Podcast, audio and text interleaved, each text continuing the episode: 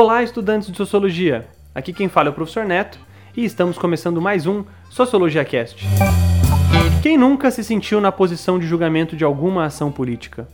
Seja na esfera profissional, civil, artística, física, sempre olhamos para a política que o outro faz e a julgamos de acordo com critérios por nós estabelecidos. Mas até que ponto eu tenho legitimidade para questionar a ação política do outro? Será que eu posso fazer isso? Frente a esses questionamentos, é que um autor chamado Norberto Bobbio escreve um texto de, em 1984 chamado Ética e Política. Nesse texto, Ética e Política, Norberto Bobbio vai desenvolver e tentar elucidar como as relações entre essas duas dimensões acontecem. Porque a gente está falando de duas dimensões da ação humana. A ética é uma dimensão da ação humana e a política é uma outra. Mas de onde vem essa distinção ou de onde vem a possibilidade de imaginar que existam essas duas distinções ou essas duas dimensões? Norberto Bob vai dizer que isso, é um, isso só acontece com o surgimento do Estado moderno, porque com o Estado moderno a gente tem uma ruptura ou uma separação entre Estado e Igreja. O Estado vai ter uma certa área de atuação, enquanto a igreja vai possuir uma outra área de atuação. Assim sendo, Bobbio vai dizer que existe uma separação entre uma ética e uma política. Ética sendo do sentido da igreja e política sendo do sentido do Estado. Ok, mas como isso acontece no Ocidente? Bobbio vai dizer que a ética que domina a dimensão do Ocidente é a moral cristã. Por que, que ele vai dizer isso? Por conta da colonização, das grandes navegações, o Ocidente tem enraizado em sua cultura a moralidade do cristianismo. Seja nas pequenas coisas ou nas coisas maiores, a mentalidade ou a moralidade que orienta as ações dos indivíduos no Ocidente é a moralidade cristã. Quando Bobbio fala isso, ele não está desconsiderando as outras morais das outras religiões. Ele apenas está dizendo que a hegemônica é a moral cristã. Veja só, o Brasil é considerado um país católico pela quantidade de pessoas católicas no nosso país. O catolicismo é, um, é uma vertente do cristianismo. Eu ouvi dizer esses dias, não sei se é verdade, mas até 2000 e tralalá, 2030, não sei como assim, não sei a data certinho, vai ter uma maior quantidade de evangélicos no Brasil. Então vai ter uma virada nos números com relação à, à religião que as pessoas professam. É, de uma maneira diferente, nos Estados Unidos a gente sabe que lá há uma hegemonia protestante, da mesma forma que na Inglaterra. Então, se a gente fizer um mapeamento das religiões que são hegemônicas ou que têm uma maior força em países do Ocidente, perceberemos que são religiões cristãs, advindas do cristianismo, e aí sem as suas vertentes, né? É, protestantismo, catolicismo, e aí dentro dessas tem as diversas divisões, né? É, históricas, pentecostais, neopentecostais, ortodoxa, renovação carismática e assim por diante. Ou seja, existe uma moral cristã que é, está no reino da ética e, portanto, da igreja, e ela está oposta, ou do, ou do outro lado está a política. E como a gente já viu, política é a praxis humana. Então veja só, há um conflito entre essas duas dimensões, por quê? Como a gente vai julgar uma ação de um sujeito? Vamos julgar ela pautada na ética, que é aquilo que coordena e orienta a ação dos indivíduos na sociedade, ou de acordo com a política, que é o resultado da ação dos indivíduos na sociedade. O Bob vai citar um exemplo que vai mostrar a dramaticidade dessa questão, que é a noite de São Bartolomeu. Você pesquisar na internet aí, você vai encontrar resumidamente que a noite de São Bartolomeu foi um massacre coordenado pela Igreja Católica contra os protestantes. E aí, como a gente julga essa ação? A gente julga ela pautada na moral cristã ou a gente julga ela de acordo com os princípios políticos? De uma forma ou de outra, quando você, a pergunta que eu fiz no começo do programa, julga a ação do outro, você vai estar julgando essa ação de acordo com essas duas dimensões. Ou você observa essa ação de uma maneira política e estritamente política, ou de uma maneira ética e estritamente ética. Ou será que é possível misturar as duas coisas? Ha! É isso aí que o Bourdieu vai que o Bob, perdão, vai tentar explicar.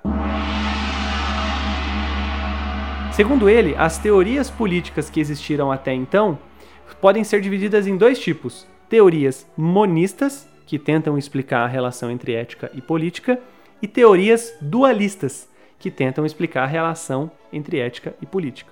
Quais são as teorias monistas?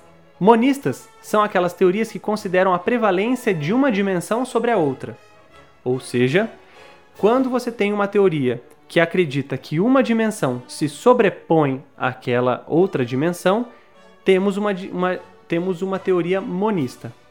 E essas teorias monistas podem ser divididas em outras duas, que são as rígidas e as flexíveis.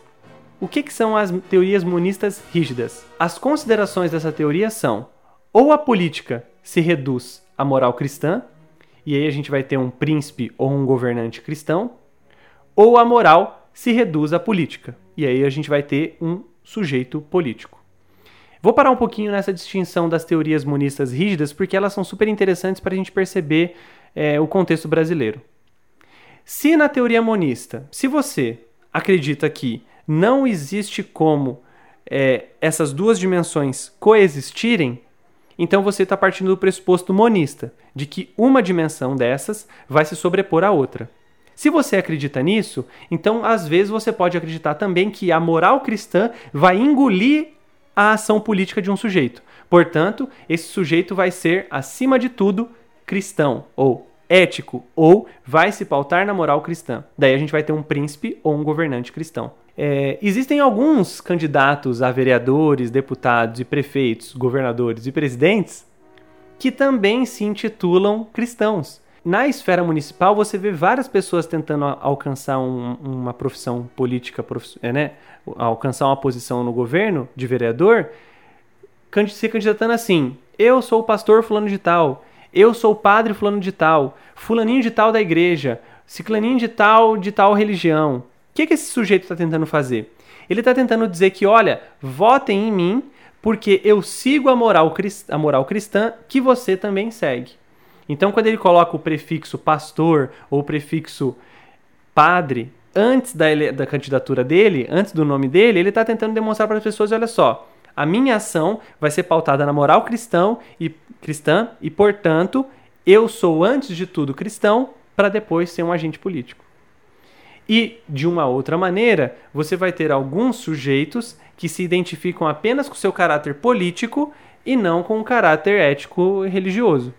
É, e essa distinção você vê muito em alguns candidatos a vereadores, ou deputados, ou prefeitos, ou presidentes, ou seja, candidatos a alguma, alguma posição na política profissional, que esse sujeito não se intitula nada e ele sempre resgata a ideia do Estado laico. No final das contas, o Estado laico é um Estado que está separado dessa ética cristã e, portanto, ele não a considera nas suas ações. Essa essas duas alternativas está dentro da teoria monista rígida. Mas existe também a teoria monista flexível, e essa é super diferente. Por quê? Nessas teorias, o princípio é: de acordo com a necessidade, agiremos de certa forma. Pronto. Ou seja, não há nem ética nem política que vai regulamentar anteriormente a nossa ação. No final das contas, a necessidade não tem lei. A necessidade é a própria lei. Portanto, dependendo da necessidade daquele momento, faremos o que tiver que ser feito.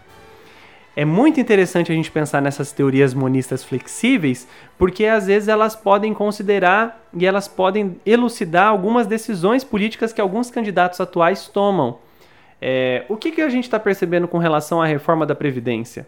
Ou o que, que a gente está percebendo com relação à reforma trabalhista? É, o contexto que estão é, encenando, ou o contexto atual, se não estão encenando, vamos dizer que, que é um contexto real, é um contexto de que a chamada é precisamos, necessitamos mexer em tal situação. Não estamos sendo guiados por nenhum princípio ético e nenhuma dimensão política anterior existe para falar: olha, temos que fazer a reforma da Previdência é a necessidade do agora que está orientando essa ação política desse sujeito. Então, se a gente julgar, se, a, se precisarmos julgar alguém de acordo com a ética ou a política nessa discussão da necessidade da reforma da Previdência, o sujeito pode falar assim: é preciso e ponto final. Ah, mas as pessoas vão morrer. Mano, é preciso e ponto final. Ah, mas essa decisão sua não vai ter um, vai ter uma, um mal, é, vai ter uma visibilidade ruim na política. É preciso e ponto acabou. Tanto que esse é o discurso do Temer, né? Ele se aproveita dessa falta de legitimidade ou dessa falta de apoio popular para passar tudo o que tem que passar. Já que ele não é bem quisto, ele vai passar tudo o que tem que passar. Então, às vezes, a, a, postura do Temer é uma postura pautada nessa teoria monista flexível. A necessidade não tem lei, é a própria lei. E eu não falo isso criticando, né? falo isso constatando a ação política dele. Bom, do outro lado, a gente, nós temos as teorias dualistas. E o que, que essa teoria dualista considera? Ela considera que as dimensões devem ser tratadas em separado e as ações podem variar de acordo com o objetivo. E dentro dessa, dessa teoria, dessas teorias dualistas, temos o dualismo real, que vai considerar a moral e a política possuindo duas éticas distintas. Como assim? Vamos ao primeiro exemplo ou utiliza-se do critério dos princípios para julgar antes uma ação, e aí neste caso a gente vai ter a prevalência da ética sobre a política, ou a gente utiliza-se das consequências para julgar previamente o resultado da ação, neste caso, a prevalência da política sobre a ética. Por exemplo, se antes de agir politicamente o sujeito político imagina e se pauta em princípios que ele considera importante e princípios da ética cristã, esse sujeito, naquele momento, vai estar agindo a partir do dualismo real. Ele não desvincula e ele não desconsidera a ação política dele. Mas ele, nesse, naquela decisão, naquele momento, ele está colocando o valor cristão ou o valor da moralidade cristã antes da sua ação, os valores da moral. Da mesma forma, um sujeito que mede as consequências da sua ação antes de agir, ele está pensando muito mais na política, no resultado da ação dele enquanto ser político, do que nos princípios éticos que orientam essa sua ação. Então aí a gente vai ter uma dimensão que trabalha em separado. E esse trabalho em separado dessas, dessas duas esferas permite uma maior flexibilidade ou uma maior é, até autonomia e escolha desse sujeito, desse sujeito para agir nessa realidade política. O que é interessante nesse texto do Bob, o que é interessante dessa discussão, é que ele consegue trazer para nós a possibilidade de observar a ação política de acordo com princípios que antes a gente não percebia, ou de acordo com elementos que antes nós não percebíamos. É, é muito difícil você julgar e considerar a ação do outro sem saber quais são os reais motivos que levaram ele a agir daquela forma. Se, por exemplo, um sujeito que se titula pastor vota contrário a uma lei do aborto, é mais fácil de você entender o porquê que ele está fazendo isso quando ele se intitula pastor, porque isso vai contra os princípios, blá, blá, blá, do que um sujeito que é, não se intitula de nenhuma forma e age de acordo com a necessidade. A gente não vai entender quem é esse político. Eu não estou defendendo aqueles que, que votam a, contra o aborto, não é nada disso. Eu quero dizer que é mais fácil de fazer uma leitura daquele sujeito político que se declara e se diz, e se diz aberto e que se apre, e apresenta os seus princípios do que aquele sujeito que esconde esses princípios ou não, não apresenta as consequências ou os objetivos da ação política dele e ele vai agindo à torta e à direito. O que, o que o Bob tenta chamar a nossa atenção é para perceber quem é aquele sujeito político e como ele está agindo, de acordo com uma moral cristã, ou levando ela em consideração em alguns momentos, ou agindo de, de acordo com as consequências da sua ação e, portanto, é, pensando nos resultados que aquela ação política vai levar. Das duas formas, a gente vai ter uma análise mais real e mais verdadeira de quem é aquele sujeito político que a gente está analisando. Esse programa é mais curto porque eu vou dar continuidade nele nesse nosso próximo, onde eu vou comentar um pouquinho sobre. É, será que você sabe realmente o que é direita e esquerda no Brasil? Porque tem a ver com essa teoria e com essa discussão que a gente está fazendo. Então é isso, eu fico por aqui e até o próximo programa. Tchau!